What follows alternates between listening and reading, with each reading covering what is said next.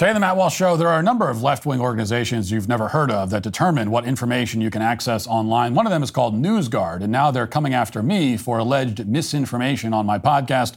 We'll talk about that. Also, the mayor of Nashville announces an investigation into the leak of the Covenant Shooters Manifesto. Schools in Pittsburgh begin a program to make math more equitable, whatever that is supposed to mean. And Republicans turn in another poor election day performance. Now they're trying to scapegoat pro lifers for it. We'll talk about all that and more today on The Matt Walsh Show.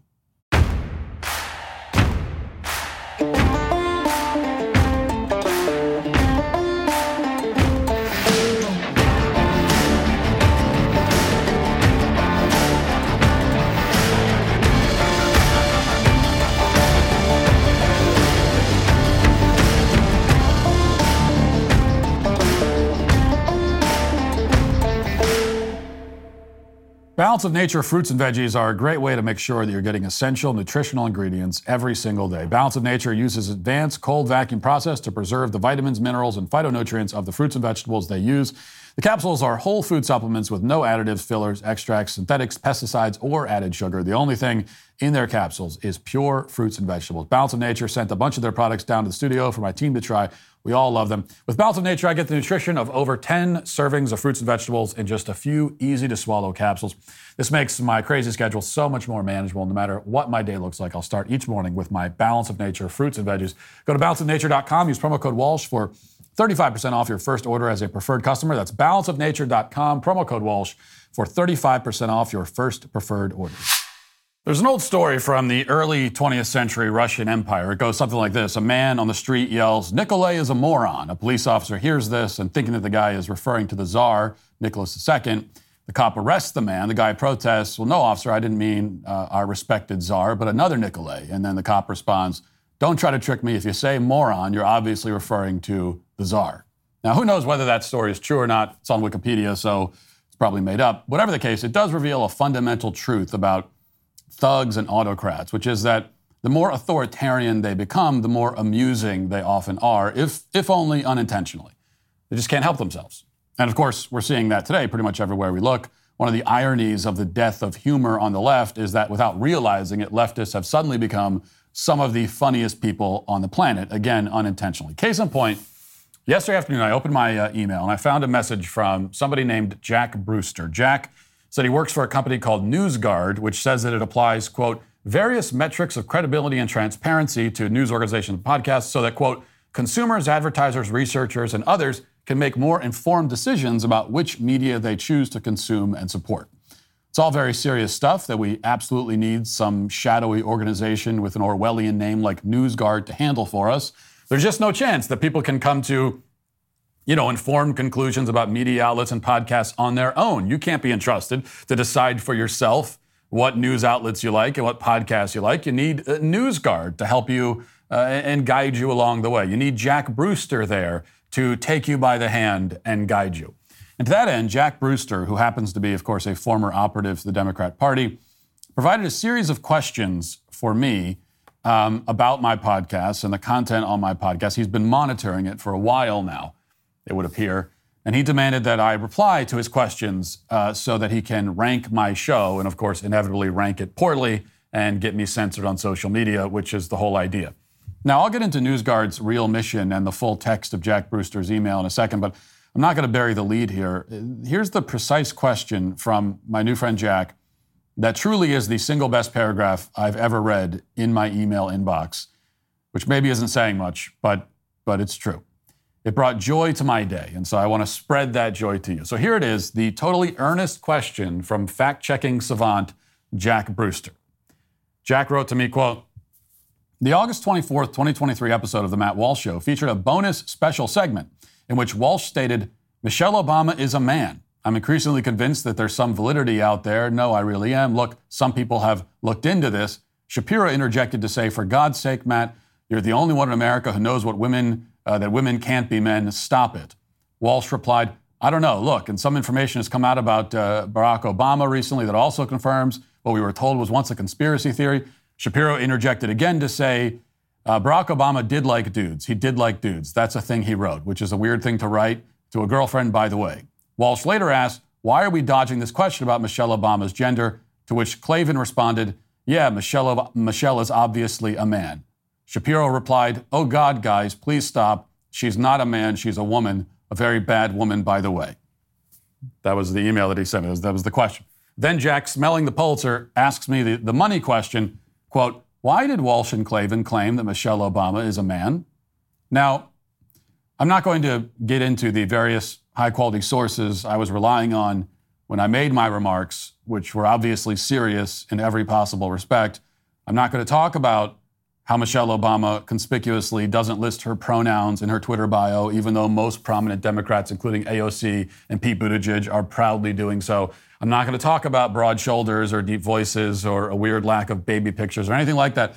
I'm certainly not going to show you the footage of Ted Nugent's infamous discussion with Kyle Rittenhouse from back in April, where he outlined some of his own observations and the evidence that he has found that Michelle Obama is a man I'm not going to show you any of that. I deeply hope that you don't look up that footage for yourself, which you can find on YouTube or Twitter. Um, none of that is the point here. Instead, I'm going to do what NewsGuard desperately doesn't want me to do, which is to provide some context.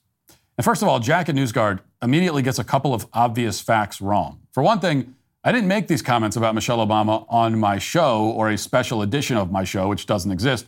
I made the comments on a Daily Wire backstage. So he got the show completely wrong. And that backstage took place on August 23rd, which was debate night, not August 24th, as the fact check guy claimed. So these are basic facts that this fact checking, this well funded fact checking organization has already got wrong. And as for this discussion that he is pointing to and fact checking, uh, I figure maybe I should show you the relevant portion of that clip. Let's watch it. This was a little unexpected. I am the most popular game show host in America.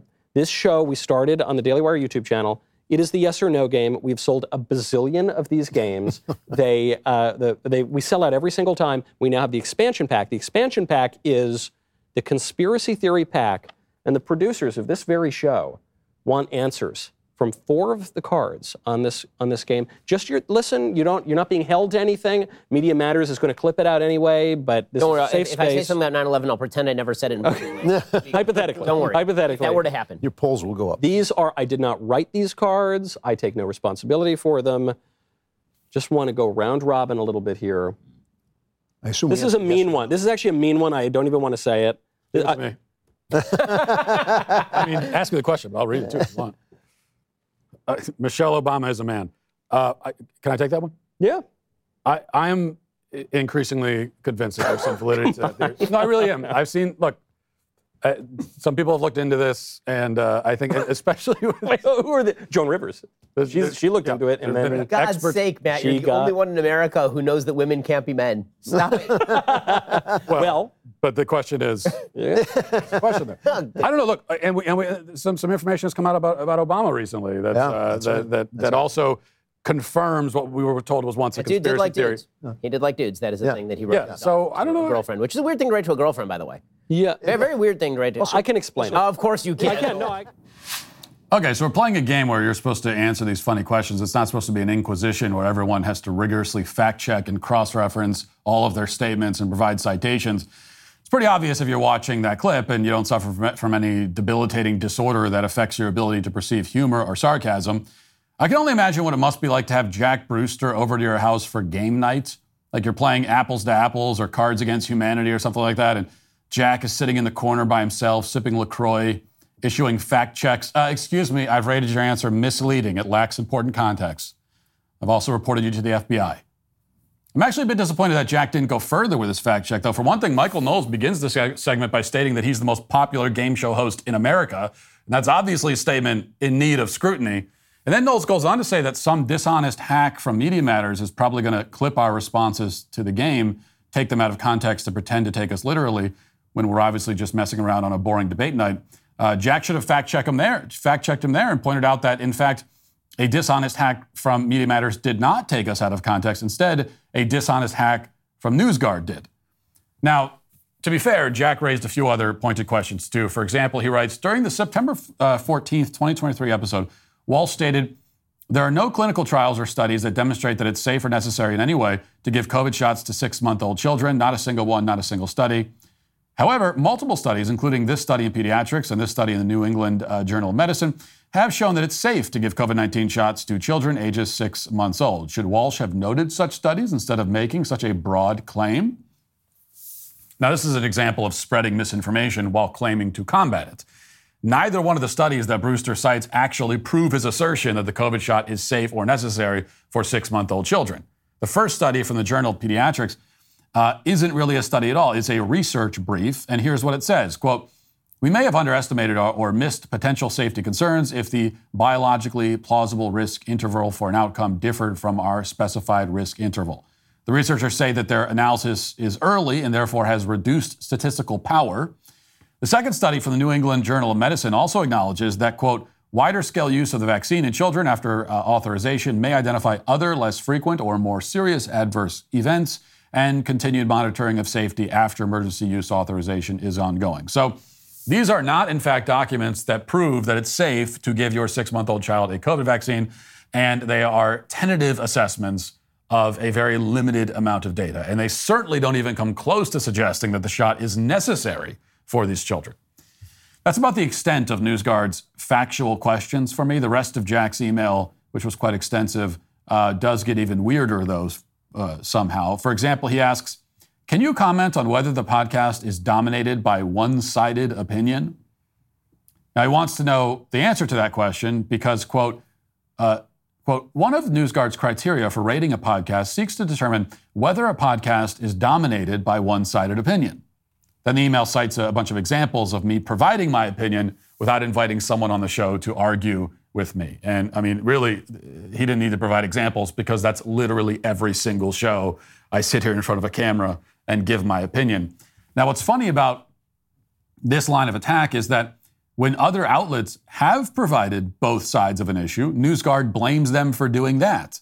So it's a lose lose proposition. A couple of years ago, Red State reported that NewsGuard berated them for publishing an article with the headline, Doctor disagrees with the CDC NIH, uh, slash NIH on COVID. Now, what was wrong with that article? According to NewsGuard, quote, the headline suggests that there are two opposing sides of a debate, the doctor and public health authorities, and that both positions are equally supported by evidence. This is not the case. So you're damned if you present both sides, and you're damned if you don't. The only solution they want is for you to parrot their side. If you don't do that, uh, then they'll do what they're doing to me. They'll whine because I have too much opinion on my podcast, even though it is an opinion podcast. The whole show is my opinion. That is the genre of the show. It is like complaining about an editorial, uh, editorializing. Okay, it's like reading an ed- editorial in the newspaper. It's like there's too much editorializing going on in this editorial. It's like if I had a, a sports show and they criticize me for not talking enough about the, the budget deficit. Apparently, NewsGuard has decided that opinion shows simply shouldn't exist as a category, or at least not opinion shows that center around opinions like mine.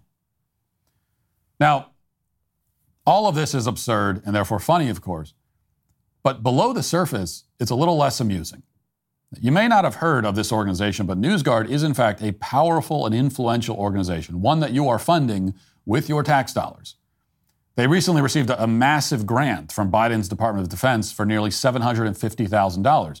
As Michael Shellenberger testified before Congress earlier this year, uh, quote, both the Global Disinformation Index and NewsGuard are U.S. government funded entities who are working to drive advertisers' revenue away from disfavored publications and towards the ones they favor. This is totally inappropriate. Inappropriate, yes, but it's happening. Inappropriate, you know, to, to put it mildly. It's one of the reasons NewsGuard uh, brought on Michael Hayden as an advisor. Hayden has said that um, unvaccinated Trump supporters should be sent to Afghanistan. He said that today's Republicans are the most violent ideological force he's ever seen in the world. He suggested that Senator Tuberville should be killed. He also lied to Congress about the CIA's torture program. None of that bothers NewsGuard because Hayden didn't make fun of Michelle Obama or anyone on the left. And NewsGuard's only job is to censor the political enemies of the Democratic Party. That is why the Democratic Party is funding them. Now, to be clear, it's not just the U.S. government that's backing NewsGuard. One of NewsGuard's early investors was the Publicis Group. Uh, well, who are they? Well, they have a, a, subsidiary called Publicis Health Media, which works with the largest pharmaceutical companies on the planet, including Eli Lilly, AstraZeneca, Bayer, Novartis, and many others. And Publicis Health Media has already announced explicit partnerships with NewsGuard. Maybe you're starting to get the picture here. The government and Big Pharma have a very close ally in NewsGuard, and now, coincidentally enough, NewsGuard is going after conservatives who question the wisdom of giving the COVID shot to your six month old child. And NewsGuard's lieutenants like Jack Brewster are active on Twitter haranguing Elon Musk for daring, daring to suggest that Tony Fauci might have a funded gain of function research that made COVID deadlier. So they get funded by organizations and by interests, and then they go out and they uh, and they uh, enforce the interests of those organizations. That's the way it works. And they're not just targeting me. They've done the same thing to Breitbart, Revolver, uh, The Federalist, Fox News, Red State, Life, Life News, PragerU, The Daily Wire, um, broadly speaking, and various other publications. And they're being as transparently partisan about all this as you'd expect. As The Federalist reported, Nearly every outlet that opted to ignore or discredit the New York Post reporting on Hunter Biden's laptop maintains a near perfect rating from NewsGuard's accuracy and credibility score. Politico, NPR, the New York Times maintain a favorable 100 out of 100 rating, which means that they are always, I guess, they are they are always honest, always. While CBS News scores a 95 out of 100. The New York Post, on the other hand, suffers a grade of 69.5 out of 100, and The Federalist a 12.5 out of 100. NewsGuard also promotes pro abortion resources and punishes pro life sites, as you would expect. So if you lie to protect the Bidens, you're credible. If you point out the corruption of the Biden family, you are not credible. NewsGuard is becoming uh, big now for a very specific reason, which is that the Missouri versus Biden case is pending before the Supreme Court. And that's a case that could punish the Biden administration for pressuring social media sites to censor conservatives. In anticipation of a bad ruling in that case, the Biden administration is outsourcing its censorship apparatus to cutouts like NewsGuard. And that's why all this matters. You know, it may seem like an organization like NewsGuard just exists to send annoying emails to people like me. And if that's all this is, then who cares, right? But it's not. They exist to suppress opinions that the ruling class disapproves of. They are the government's way of getting around the First Amendment by enlisting third parties to carry out their censorship campaign. So we are not looking at some uh, corrupt, rogue left wing blog. NewsGuard is a core component of the left's evolving censorship apparatus. And already it's powerful. Its ratings have an effect on what you can see online. They help to determine what you can see, what you can access. Microsoft, the Defense Department, the World Health Organization, the State Department all have affiliations with NewsGuard. Specifically, Microsoft's search engine Bing licenses NewsGuard's technology, and uh, NewsGuard is pitching it to other companies as well. There, there are, what you have to realize about this is that there are no GOP funded equivalents to NewsGuard. There is no right wing effort underway to smear leftists with fraudulent fact checks in order to censor them online. Nothing like NewsGuard or Media Matters or any of these organizations exists on the right. This is a fight they're winning because they have the field completely to themselves. And so we have to come up with an answer that goes beyond just mocking them. But in the meantime, I must admit, it is fun to mock them. And that's why I sent Jack Brewster a response uh, to his emails informing him that uh, I cannot answer his question about Michelle Obama being a man until he provides me with a definition of the word man. Brewster emailed back last night saying, Hi, Mr. Walsh. I understand what you're driving at, but my question about the Michelle Obama segment was not about the gender ideology debate. I was asking whether you or Mr. Klavan have any evidence to support the claim that Michelle Obama is or ever claimed to be a man. To that, I responded, quote, Hi, Jack. It's difficult to have any conversation about whether Michelle Obama is or isn't a man until we are sure what the word means. As someone who works for a fact checking organization, I would certainly hope that you could provide a definition of this basic term. If you cannot define it, then will you provide a disclaimer in your report stipulating that you are unable to personally dispute my assertion that Michelle Obama is a man because you do not know what the term means in the first place? Thanks again. Now, Jack did not answer uh, after that. He has been stumped, apparently. I guess we'll never know what a man is or whether Michelle Obama is one. And that is all very funny, but also disturbing when you consider how much power these people really have. Now let's get to our five headlines.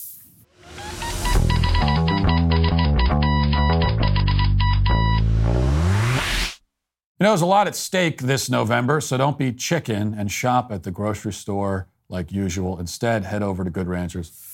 That's good stuff. Their Black Friday Your Way sale is live, and it's something you don't want to miss. This November, you get to pick your favorite meat to get free for a year. Pick a free uh, year free steak, salmon, chicken, or bacon when you subscribe to any box right now. Better yet, when you subscribe to any box at goodranchers.com, you not only get a free gift of meat worth up to $480, but you also get $15 off with code Walsh. The only big deal your grocery store has is on expiring food. So ditch the meat aisle and subscribe at goodranchers.com today. Claim your year of free meat, $15 off, and free shipping with my code Walsh at goodranchers.com. Good Ranchers is the number one place to get all American beef, pork, chicken, and seafood. That's promo code Walsh at goodranchers.com. Good Ranchers, American meat delivered. We'll begin with NBC News, which reports the mayor of Nashville, Tennessee, called Monday for an investigation after images purported to be the writings of a shooter who killed six people at Covenant School in March were posted online. The three images of writings, which were posted Monday by a conservative podcast and YouTube show host, are uh, said to be from the shooter. NBC News has not confirmed whether the documents are authentic. Audrey Hale uh, was killed by police after having opened fire on March 27th at the private Christian school. The shooter killed three children and three adults. Uh, Nashville Mayor Freddie O'Connell said he directed Metro Nashville Law Director Wally Dietz to initiate an investigation into how these images could have been released. I am deeply concerned with the safety, security, and well being of the Covenant families and all Nashvillians who are grieving, O'Connell said in a statement. Podcast host Steven Crowder posted the images online Monday. The writings in the images appear to have language about carrying out a shooting at a school and a, and a date. Um, and just skimming through this article, of course, it, I'm not seeing any uh, quote of what of what you know of what those documents actually say. No, no surprise there. So NBC News doesn't mention that she talked about killing uh, white people because of their white privilege and so on. On Monday, a spokesman for those parents, for the parents of the Covenant parents, called whoever posted these documents a viper and said the person released evidence that was gathered in our most vulnerable moment. You have now allowed the shooter who terrorized our family with bullets to be able to terrorize us with words from the grave, said the spokesperson Brent Leatherwood, whose three children were at the school and survived. Okay.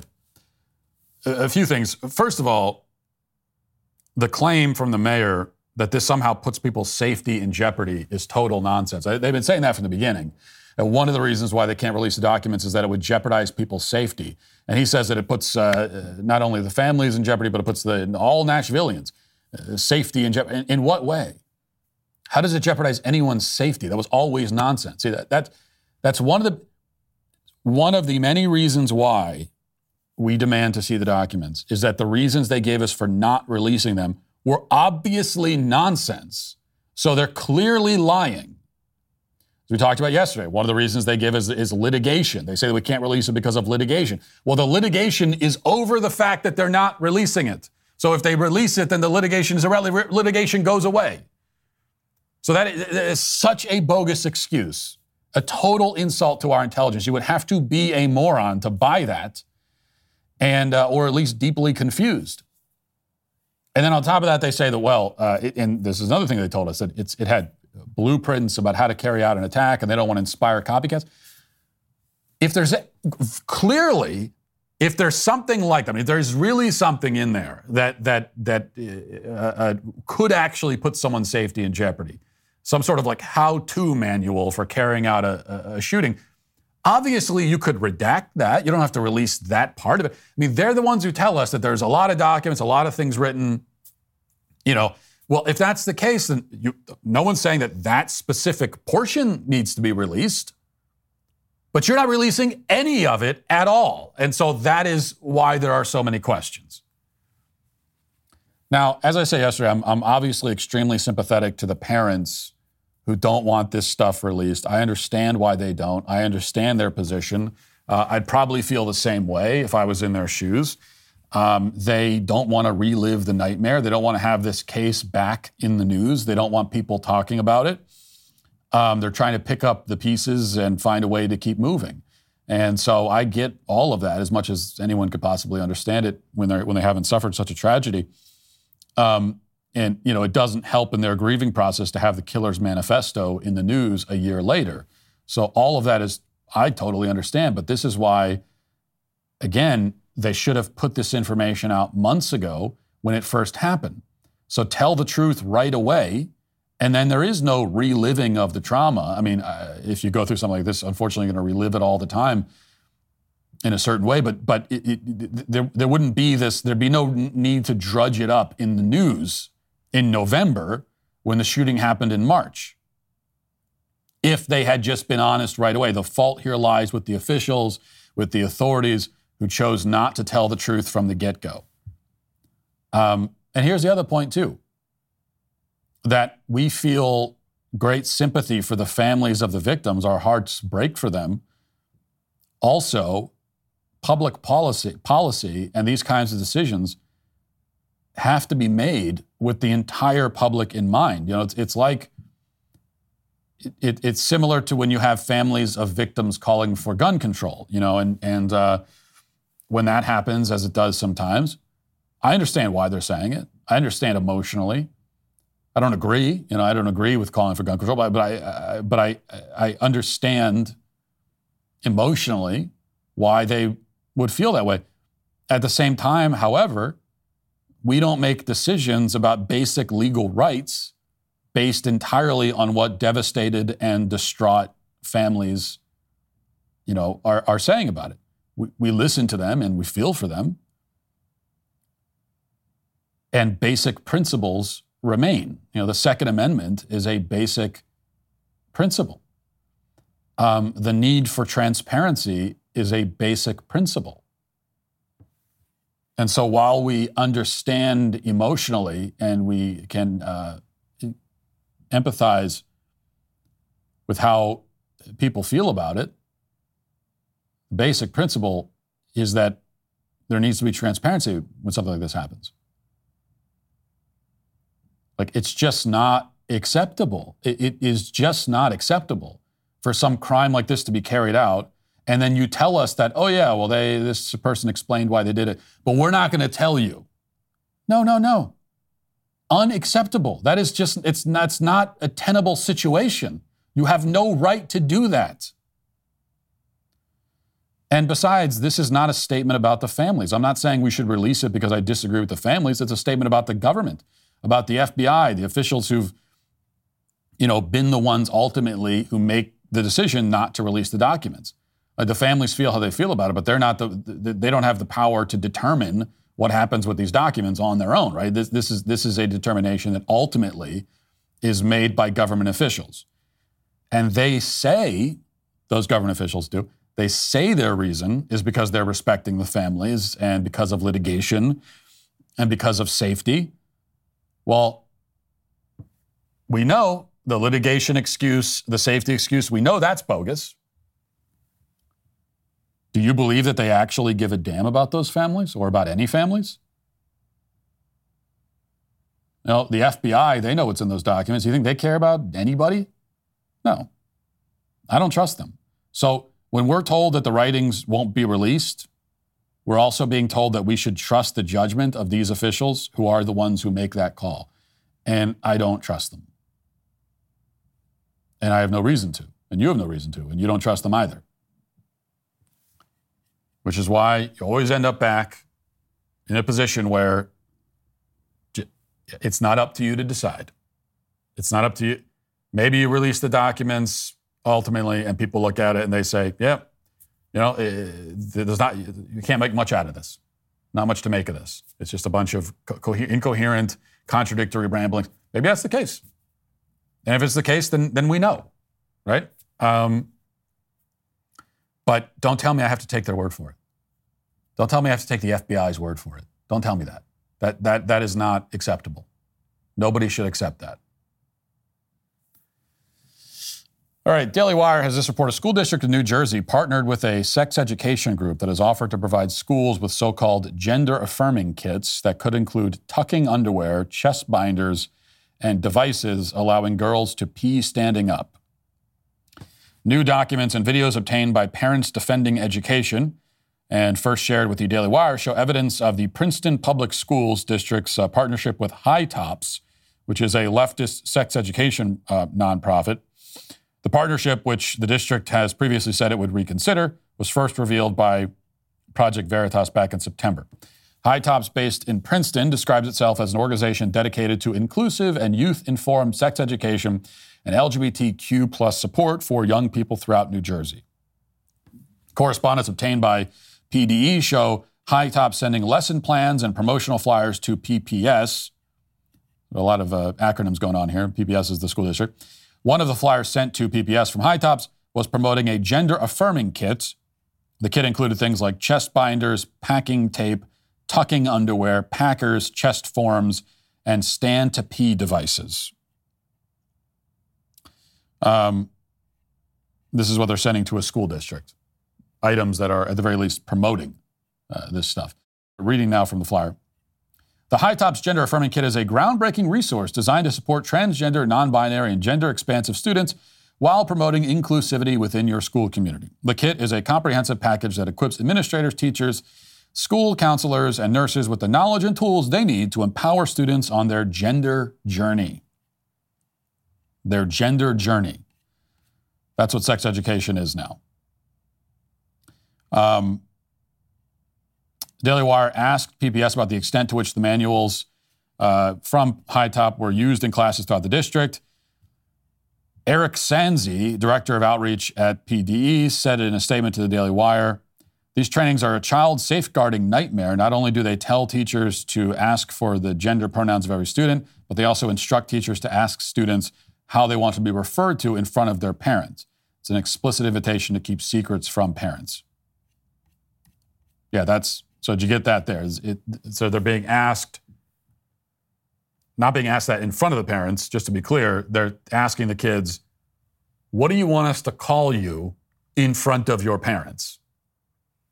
Um, so that it, it's a way of, of saying, yeah, if you want, hey, if you want to, the teacher is saying to the student, if you want to keep a secret from your parents, you know, but we can do that. Inviting them to keep these secrets. Um, and this is all about guiding them again in their gender journey. Now, none of this is surprising. Uh, it should not be surprising to you. And I'm saying that not just because of the left's recent embrace of this kind of insanity, going on gender journeys. Like this was not, nobody was using phrases like this. This was, even when I was in high school, when I was in grade, so not all, it was a while ago, but it wasn't all that long ago. Um, it, it, the, the phrase gender journey would have meant nothing. Like nobody would have had any idea what you were talking about. And there were no, you know, nobody was getting chest binders, nobody was getting packing tape, uh, nobody was getting um, the stand to pee devices. Like none of that existed. Uh, certainly not. It was not being promoted on any kind of mainstream level. And and yet and yet everybody, and everybody was fine. Like there were no kids when I was in school that were uh, in in great pain because they weren't able to obtain a chest binder or a stand to pee device. Right, and if you go farther back than that, if you go to my parents' generation or before that, all throughout it, it's there's eh, it was not needed. Nobody needed it. Nobody was talking about it. And yet, all of a sudden, now we're told that there are all these kids. That this this is desperately need. It's not just it's, they need it. If they don't get it, then then it, it may have catastrophic, fatal implications. All of that is nonsense, of course. But what we have to always keep in mind when you see this kind of insanity in the sex education programs is that yeah, some of this this is a this is the most recent manifestation, but um, it's also what sex education is fundamentally and has always been uh, designed to be. Um, government school sex education. You've heard on this show, you, so you, if you listen to the show, you know where that traces back to. That goes back to Alfred Kinsey, you know these sexologists and sex researchers and and and these psychotherapy quacks from the mid 20th century and before that. That's where the whole idea of comprehensive sex education comes from. It comes from them, and um, it was always an explicit agenda to sexualize children from a young age. That's why these educa- That's why these uh, so-called sex education programs exist. uh, and it's why they should not exist. You know, so we should not. Yes, we we rightly uh, react with disgust at these like especially egregious examples of uh, the sexualization of, of children happening in schools. But our response should not be, no, we need to, you know, we need to come up with a, a more reasonable and more appropriate sex education curriculum. That should not be our response. And our response should also not be, uh, you know, we need a sex education program that, that, that emphasizes abstinence. These are all false choices. Our response should be that there, none of this belongs in the schools whatsoever. This entire subject does not belong in school. It is crazy that this is happening at all. This is not what the schools exist for. Um, if, if you know, the, the topic of reproduction is going to come up, comes up in science class, comes up, you know, some of this will come up if you're talking science, biology, anatomy. But to have a separate course set aside to talk about sexuality with the kids, that should not exist. There is no version of that conversation that will ever be appropriate for a strange adult to have with a child.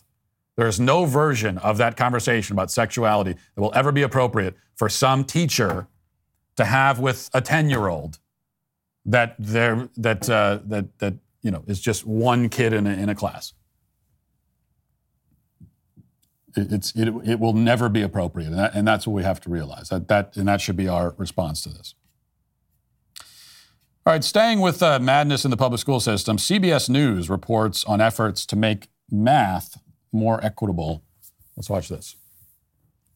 Pittsburgh Public Schools hiring a consultant to teach a new method of instructing kids. It's intended to be anti racist, and what some find curious is that the subject involved is math. KDKA lead investigator Andy Sheehan talked with the district leader who recommended it.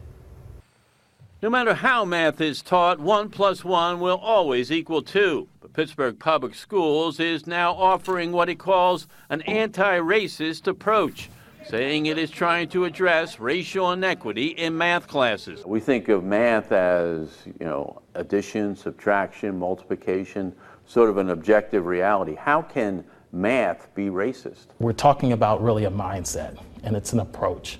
So whether we use the term anti-racist or we talk about um, racial equity, it's, it's, it's the same. Last week, the school board approved a $50,000 contract to the consulting group Quetzal to provide workshops for district math teachers to more fully engage students of color in learning math and hopefully improve performance. According to the most recent test scores, 11.6% of the district's African American grade students scored proficient in math, compared to 47.5% of white students. The district has long sought to close that gap and says it will now be taking this approach. It's one thing to say that, you know, African American students in the, in the district are un, underperforming. It's another thing to say that the instruction by math teachers is racist. We don't use um, any language to call any approach racist, but what we do is we talk about approaches that are anti-racist. Okay, pause it there for a second. So you, you notice with these, they, they, can just never answer anything directly. Um, on the left, no, it's it's not just what is a woman or what is a man, as we discovered with our friend Jack Brewster. Uh, it's any question at all, any any any question relating to their uh, uh, any any item on their agenda. They can never answer it directly. Never answer a direct question. They refuse to answer direct questions, um, and it's not because they don't have an answer in mind. It's not because they don't know the answer. It's because they realize that fundamentally their agenda is uh, is absurd and insane and extreme, and so they can't answer it directly. So clearly, what the whole idea here is that is that math education is racist, and so it needs to be anti-racist. And then when he's asked directly, well, how exactly is could math education be racist? Well, we're not saying it's racist, but we're saying it should be anti-racist. Well, first of all, it is kind of what you, but, but earlier in the discussion, he did indicate that it's racist. And now he's saying it's, Well, it's not racist, but it needs to be anti-racist. So, but what's the opposite of anti-racist? So it's not anti. Is it right now? It is not anti-racist. So if it's not anti-racist, does that mean that it's racist? Like, wh- just ex- explain it in more detail. And he can't do that. Let's keep watching a little bit of this. To Assistant Superintendent Dr. Sean McNeil, this means addressing historic inequities in educating students by exposing them to black professionals in STEM fields to tell students of the African American legacy in mathematics, emphasizing its practical applications in a hands on, welcoming way. And McNeil says the emphasis is on concepts and reasoning rather than putting importance on getting the answer right. Is this not sort of dumbing down the curriculum, curric- the math curriculum to say, hey, uh, you know, All right. You know, every time I see stories like this, I have a few reactions. I mean, my first reaction is is, is that this is crazy, uh, but then I, I always have there's a little. I have to admit, I will admit a little tinge of envy that I feel with every time I hear about something like this. A little tinge of envy um, that they didn't have policies like this in place when I was in school. I, I would have loved if uh, when I was taking math classes and performing very poorly in them, I would have loved if they had a policy that, well, we're not really emphasizing getting the answer right. I would have, I would have really appreciated that when I was in school, you know, 25 years ago. I could have really used that instead of, it, it would have helped. Who knows where I'd be today? I mean, it would have helped my self-esteem tremendously rather than getting all those D's and E's on math uh, on, on math tests. If they could have said, look, uh, you, you didn't get it. Yeah, there were 50 questions on this math test. You got precisely none of them correct. Uh, but we're not, you know, this is not this is not about getting them right or wrong. That's not what this is about. At the very least, I wish I'd thought of this myself as a, an excuse that I could have presented to my own parents when I came home with the report card and said, look, I don't want you to think too much about whether the answers are right or wrong. It's not about right or wrong. You know, it's not about it's not about grades, mom and dad. It's about a journey. That's what it is. It's about it's a, you know I'm on the educational journey and I'm and I'm really and I feel good about it. I don't know. I don't know if that would have resonated with them. But what you have to it, the real point with this is that aside from just mocking it as we should, um, that mathematics is sort of like the la- the last stronghold. If they can do this with math, then they can do it with anything. If you could take mathematics and and and uh, and start claiming that it's racist, and that we have to fundamentally change our approach to it, we have to make if if if if we are at the point of making math equitable, then uh, then that that's it. That's the last one. Like that math mathematics, you would think, is as objective of a subject as there can possibly be. Like two plus two equals four. It just does. There's there's no way around it. Um, and yet, even with mathematics now, they're doing it um, because ultimately we we understand that this is more than anything uh, a war on truth, a war on objective truth, and that includes two plus two equals four. Let's get to was Walsh wrong?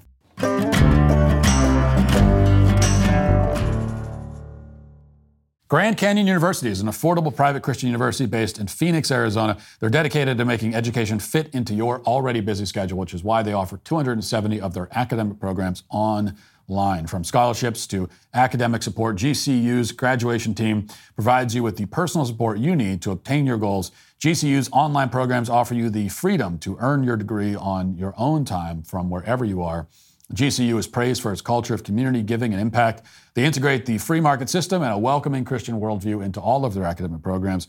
Achieve your goals with a personalized plan and supportive team behind you. Find your purpose at Grand Canyon University. Private, Christian, affordable. Visit gcu.edu. That's gcu.edu. Okay, so some comments here disagreeing with my uh, opinion about DoorDash and tipping. Uh, Habening says, I always tip $10 plus. Food delivery is a luxury, not a necessity. $10 plus on 10 plus on top of the service fees and the taxes you're already paying.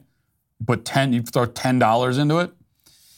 Um, Kai Bowron says on the DoorDash thing, is it not preferable to be informed as the customer about how the system works? Like you can not like it, but if that's the case, don't use the service and then maybe it will change. But using it and not tipping is just driving out the few good drivers. Um, and Simon says, Matt, you're completely wrong about DoorDash. The reason customers have to tip beforehand is because it's a delivery service and there's often no contact with the customer and therefore no opportunity to leave a tip in person. If the service was bad, you can leave a complaint and get refunded. Also, drivers like myself are incentivized to accept orders that are high paying, meaning a good tip. DoorDash, DoorDash pays us like crap so often. The only reason uh, an order is worth accepting is because of the tip. It isn't blackmail, it's DoorDash recognizing incentive structures of their employees. No tip means it'll be passed over by drivers multiple times in favor of orders with tips. One final thought this is not forced charity. I am literally going to the restaurant, getting your food for you, and delivering it. Um, yeah, and, and my point is that I, I think anyone who does a job should be paid for it. The question is who should pay? This is what the, your employer should be paying you for the service. And with something like DoorDash, if I am already paying for the service, and then you say, in addition, you need to pay more for the employee who is rendering the service, that, that is a that is a a crazy system. And it just becomes financially untenable for people.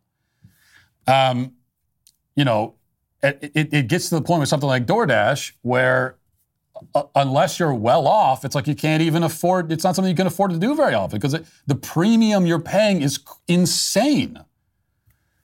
Um, and what are we going to do about that premium? I mean, like, obviously, you, you have to pay for the service. Nobody's saying that someone should go pick up the food and for free, and the only thing you pay for is the food. But here, it's it's these the the service on top of the employee rendering it. That's the issue, and also um, this is not how the incentive structure. I understand this is this is the incentive structure they've come up with supposedly, where you get the tip ahead of time, and then people can decide whether they want to take your order or not. But that's not even an incentive. There's no incentive there. You already have the money. Incentive is supposed to be, be if if after the fact. It'd be very easy you're acting like it's impossible to leave. The, there be, how could you possibly tip someone? You know, most of the tips are uh, uh, there's no contact, so how, you couldn't tip in person. Nobody's saying that. It would be very easy to have a system where you deliver the food, person receives it, then something t- pops up on their phone and says, "Would you like to leave a tip for the driver?" Right?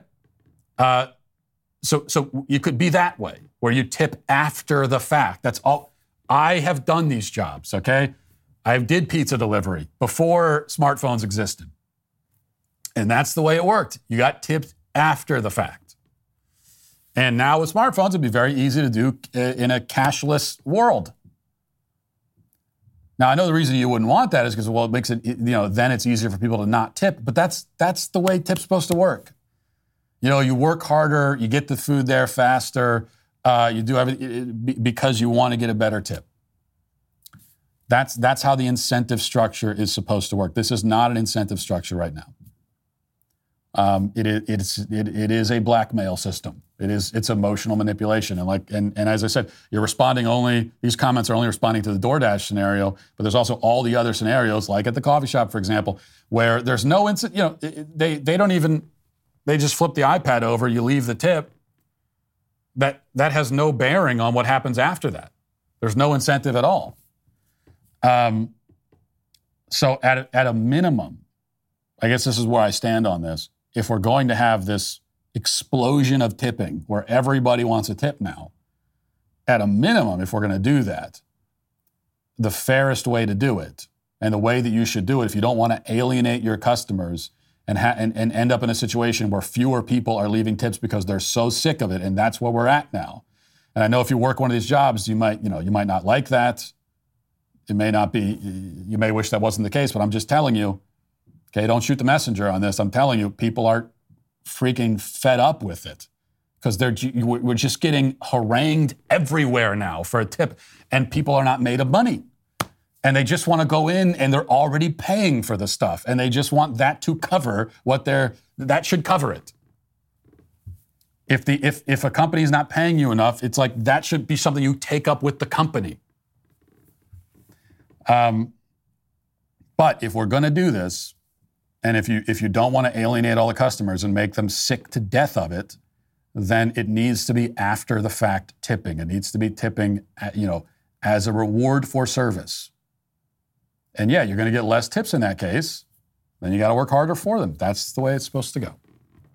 Or you can just piss everybody off, and then you got more and more people throwing up their hands and saying, "I'm just not tipping anymore. It's too much. It's out of hand." So those are your choices. Let's get to the daily cancellation.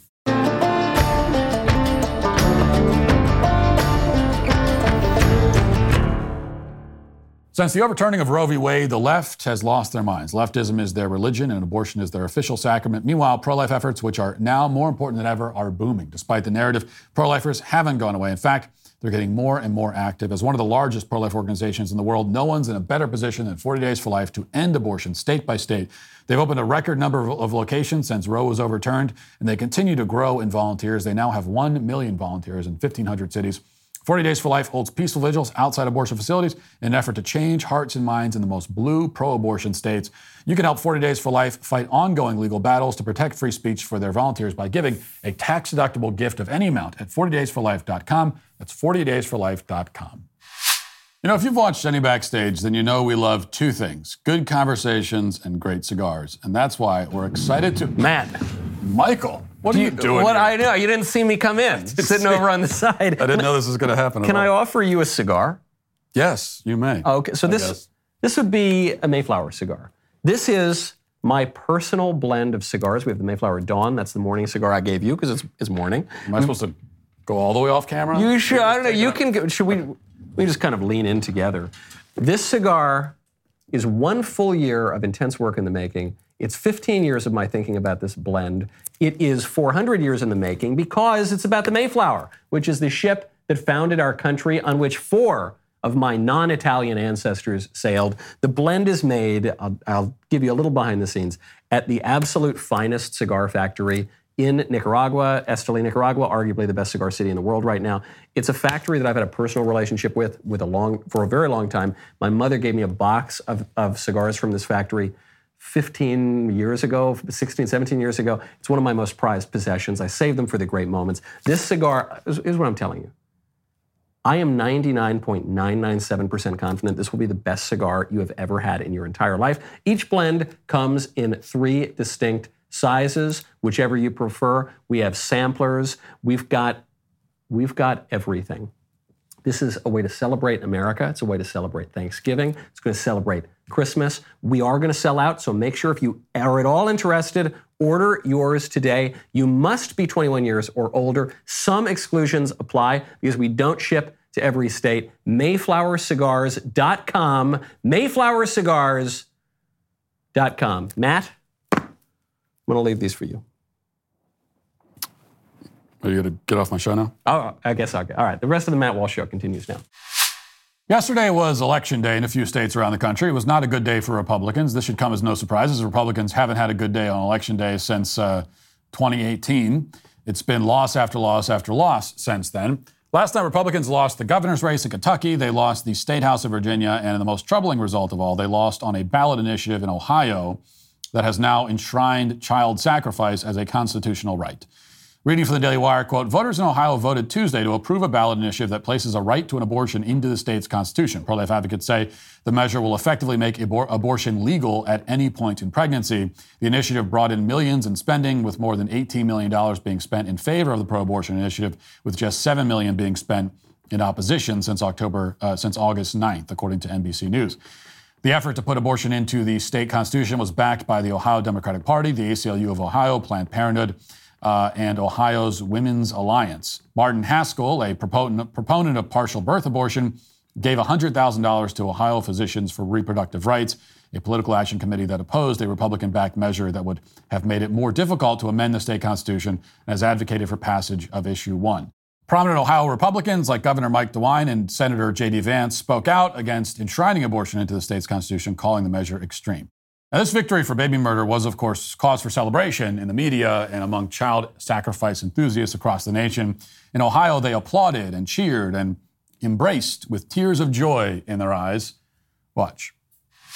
Abortion is health care.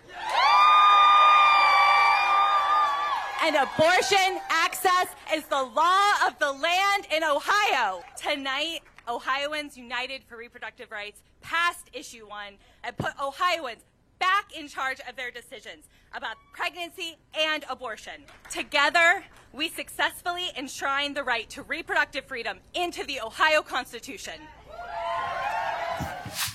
Just imagine reacting that way to the news that children in the womb just lost all of their human rights, because that's what the that's what this constitutional amendment does. It, it, it says that uh, children in the womb have no rights at all. Um, if you are not yourself a bloodthirsty sociopath, it is impossible to fully imagine reacting this way, which is why, if you're like me, when you see them joyously celebrating the mass slaughter of children, you become more resolved than ever to fight and defeat these people. But if you're like many milquetoast Republicans, you become more resolved than ever to cower and compromise and give these people whatever they want in hopes that they will have mercy on you. And that has essentially been the analysis from a great many alleged conservatives since last night and before that. Uh, they have determined that not only was the result in Ohio an indictment of the pro life message, but that the other results were also indictments of the pro life message. In fact, these Republicans insist that every Republican defeat in every recent election is because of abortion. We must abandon the issue or compromise significantly on it in order to have any chance of winning, they say. According to this conventional right wing wisdom, the overturning of Roe in the Supreme Court was not a great victory for human rights, but was in fact a political disaster that is solely to blame for all of the losing the Republicans have been doing. The fact that this Republican track record of losing stretches back before Dobbs, the fact that they have been getting wiped out since before the Supreme Court issued any decision on this topic, has apparently not occurred to these people. Or it has, but they find it convenient to blame pro lifers anyway. If you turned on Fox News last night, and I'm not sure why you would ever want to do such a thing, uh, you, you would have heard a lot of this kind of capitulating and uh, blame shifting. Here's just a, a short taste of it. Democrats are trying to scare women into thinking Republicans right. don't want abortion legal under any circumstances. And I go back to Pennsylvania 2022. The Republican candidate for governor, if I remember correctly, no exceptions for rape, incest, or the mother's life, and lost uh, to a non incumbent uh, gubernatorial candidate, Democratic candidate, uh, by a margin that was not seen since the 1940s. So I have to believe that is an indication that the women in America, suburban moms, want it probably legal and rare and probably earlier than, you know, at the point of viability. How do they stop bumbling on abortion? well, I, What's the answer?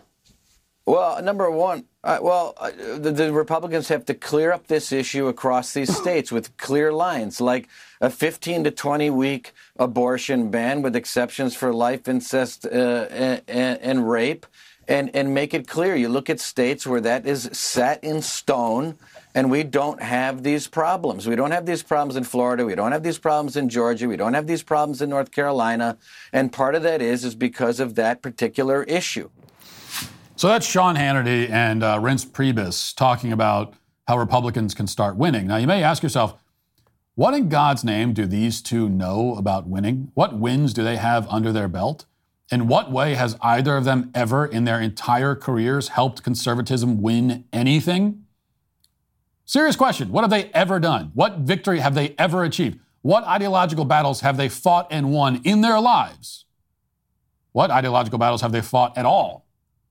Why the hell would anyone come to them for insight on this issue or any other? These are all very good questions, but unfortunately, they, uh, they are not alone. The Republicans are losing because of the abortion issue. The issue is unwinnable. Pro lifers are screwing everything up, and we must come out and endorse legalized abortion in order to win. That is the message uh, uh, from, from many. I mean, you heard Hannity say it. Abortion should be safe, legal, and rare. That's what he said. He, he's literally repeating pro abortion talking points from the 90s. He's a 1990s Clinton era Democrat, which is not exactly breaking news, I suppose. But just to be clear, if you are a supposed conservative now saying that we should embrace legalized abortion, that safe, legal, and rare should be our mantra, then you are, make no mistake, advocating for a full scale surrender on one of the most pivotal fundamental issues of our time. You're free to take that position, but please, for the love of God, don't pretend to be a fighter if you do. You're waving the white flag. You're doing the thing the left never does, and Republicans always do. But before you hoist that flag, let me offer a few thoughts, a few counter arguments to the Sean Hannitys of the world.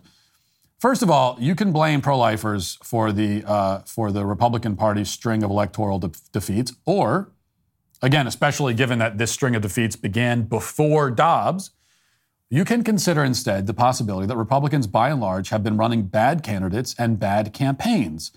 This is especially worth considering given that many of the Republican losers over the past few years have not exactly been pro life hardliners. In plenty of cases, they've been essentially pro abortion. Dr. Oz, Oz lost in Pennsylvania. I mean, we heard, we heard uh, Hannity blame the, the, the loss the, in the governor, governor race uh, because supposedly the person was a hardline pro lifer. Dr. Oz, liberal on the issue in Pennsylvania, and he lost. So, how does that work with your equation, Sean? Second, the claim that conservatives should moderate on abortion is not some brilliant new insight, okay? I love all these people acting like they just came up with this. You know, I've just been thinking about it, and I think that this, this is not some bold political innovation. This is what the Republican establishment has been saying for my entire life, since I was born and before. The Republican establishment has insisted that, that the only way to win is to go soft on abortion, compromise, hide from the issue, undersell it, this has been the conventional milquetoast Republican wisdom forever. Does it appear to have been effective? Does it have an actual track record of success? Ask yourself that. The Republican establishment, establishment has been losing and scapegoating social conservatives forever. They have been blaming us for their, their failures since always. This is nothing new. Why would you buy into it now? The truth is that social conservatives are the only ones on the right to have been doing anything or winning anything recently. Not only are we not to blame for Republican losses, but we are the only ones who can claim any wins in the last few years, especially. Who else has done anything? Anybody? Hardcore social conservatives know how to fight the culture war. In fact, we're the only ones on the right who do. Third, uh, this is most important. Before you tell me that the pro life message is a political loser, answer me this.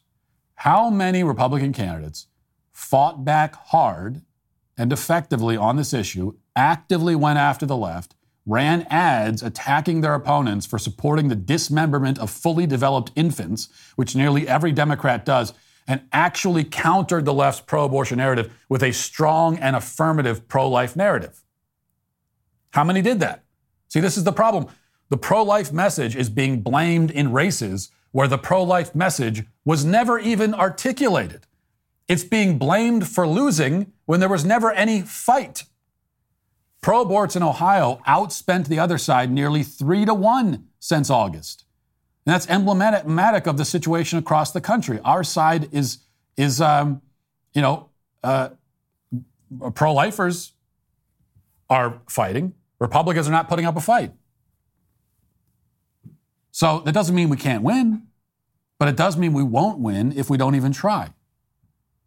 Consider this Has any Republican anywhere run an ad saying essentially, here's what happens in a third trimester abortion? My opponent supports this. This is the most basic strategy, and I'm not, I'm not aware of anyone who's even attempted it. Now, I'm not saying that they should show an abortion in an ad because nobody would run it if they do, and you need people to run it, but they can describe what the procedure involves. Okay? There's a way to get this message across. And it's just very, because, and people don't know this. Okay, a lot of people don't know this. They don't really know what they're talking about when it comes to this issue. They don't know what this issue is. They don't understand. And so, has there been anyone who's run an ad saying, look, here's what this is. Here's what this guy over here is running against me. Here's, he supports this. Um, and so, if you agree with him, then vote for him. You know what? If you agree with him on that, I don't even want your vote. Um, but if you're a decent person, then then uh, I, I, think you need you know what you need to do. The point is to go on offense, to flip the script, to flip the conversation, focus it on the horrors and barbarity of abortion and the abortion industry. This has not really been done. It has not really been attempted. Most of the losing candidates have not done this. They have hid from the issue instead of going on offense, which is, of course, the Republican specialty. You know, Democrats want to spend their entire time talking about the hard cases rape, incest, life of the mother. the cases that account for fewer than 1% of all abortions. They focus the, the whole conversation on that. Republicans allow themselves to get baited into focusing the conversation there where Democrats want to focus it. Rarely have they responded by saying, We're not going to talk about the 1% of cases until you answer some questions about the 99%. Here's what abortion is. Here's why 99% of abortions are performed. Here's what happens in most of these abortions. Here's what happens in a third trimester abortion. You need to answer for that before we talk about anything else. We're not going to even talk about the 1% until you talk about the 99. That should, that should be the mantra, not safe, legal, and rare. No, the mantra is we're not going to let you people dictate this conversation. We're not going to let you hide from, from, from the difficult questions that you need to answer. Now, very few Republicans have had the balls or wherewithal or intelligence to respond that way. And so they lose. Now, the truth is, for me, I wouldn't compromise on abortion, even if it really did mean losing every election from now to kingdom come. To accept child murder is to forfeit your soul. If we are really a country, if it is true that we are now a country where child murder is so fundamentally popular that it's impossible to win by opposing it, then we are not a country worth saving anymore. Then who cares about this country? Why are we even trying to save it? You're telling me that, that if, if that, that's the country that's like fundamentally grounded in the slaughter of children, where that's that, you know, where that's as popular as apple pie? And that's the country we're fighting for? No, we deserve whatever destruction's coming our way in that case. I will never accept abortion. I will never compromise on it. I would rather die. That's where I stand. But the good news is that the whole premise is flawed. Okay, it's not, I don't, I don't believe that it's true that this country as a whole is so enamored with abortion. Okay, I don't believe that it's true that we are, in fact, a country of baby killers. There are some baby killers in this country. I don't think they're the majority. The pro life message can win in this country, but only if we have the courage to fight for it and the intelligence to fight well. That's where Republicans tend to fail, both in the courage and the intelligence departments. And that is why they lose. And that is why those Republicans are today canceled. That'll do it for the show today. Thanks for watching. Thanks for listening. Have a great day. Godspeed.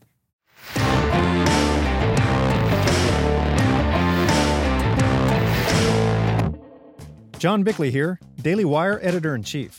Wake up every morning with our show, Morning Wire, where we bring you all the news that you need to know in 15 minutes or less.